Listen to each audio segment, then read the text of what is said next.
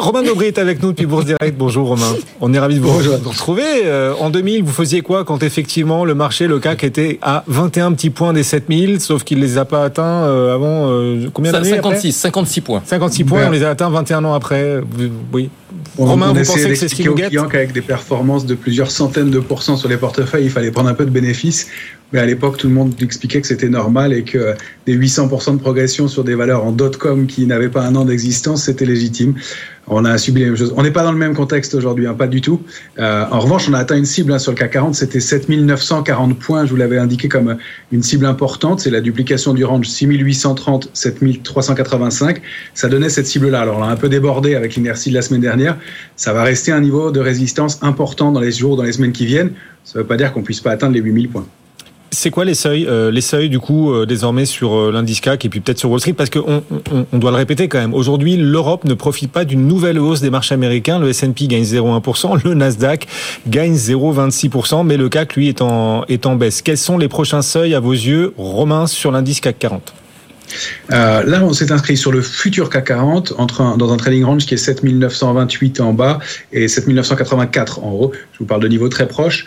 Le range en dessous, ça donnerait 7872. Ce serait notre premier niveau d'alerte, alerte intraday.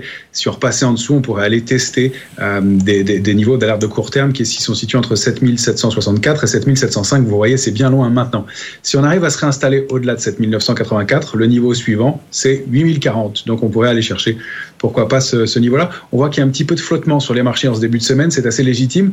La lecture des positions ouvertes sur les marchés dérivés, et notamment du futur, nous indique que vendredi, le mouvement de hausse a été l'objet d'une prise de bénéfice. C'est-à-dire que euh, sur le, futur Eurostox, il y a eu 3% de baisse de la position ouverte alors qu'on a progressé de 0,30%. Sur le CAC 40, c'était moins important. On a, on a progressé de 0,70%. La position ouverte a baissé de 0,70%. Donc il n'y a pas eu de soutien dans ce dernier petit mouvement acheteur, même si on a connu une vraie progression et qu'au global, eh bien, sur le CAC 40, au cours des 200 derniers points de hausse, on a construit presque 6% d'intérêt et sur l'Eurostox, 3,68 finalement. Donc ça reste à la main des acheteurs, même si c'est un petit peu timide et s'il y a un peu de prise de bénéfice. On le voit aussi sur les options où il y a eu un peu de vente sur des calls. Par ailleurs, on arrive sur des niveaux techniques majeurs. Euh, et effectivement, sur l'ensemble des indices, je vais vous donner les points hauts importants. La zone 4880-4915 sur l'Eurostox, c'est une cible importante et la lecture des positions sur les options nous indique que les opérateurs n'envisagent pas le débordement de ce niveau à court terme. Ça ne veut pas dire qu'il ne peut pas avoir lieu, ça veut dire que si c'est le cas, ça serait encore une accélération haussière puissante et ça semble un peu difficile compte tenu du manque de drivers qu'on va avoir dans les jours qui viennent. Il n'y a pas énormément d'arbitrage, même si on a encore quelques publications à Paris et puis des chiffres de l'inflation jeudi. Sur le, le très Nasdaq. Vite, Romain, très vite, ouais. Très vite, pardon. Alors sur le Nasdaq, on tourne, on évolue au-delà pour l'instant d'un niveau qu'on n'a pas réussi à déborder depuis 4 semaines, c'est 17 962. Si on réussit à s'installer au-dessus, on peut aller chercher 18 116 et des extensions, mais il y a peut-être un petit épuisement qui se met en place sur cet indice, donc attention, euh, il va falloir trouver du momentum pour poursuivre.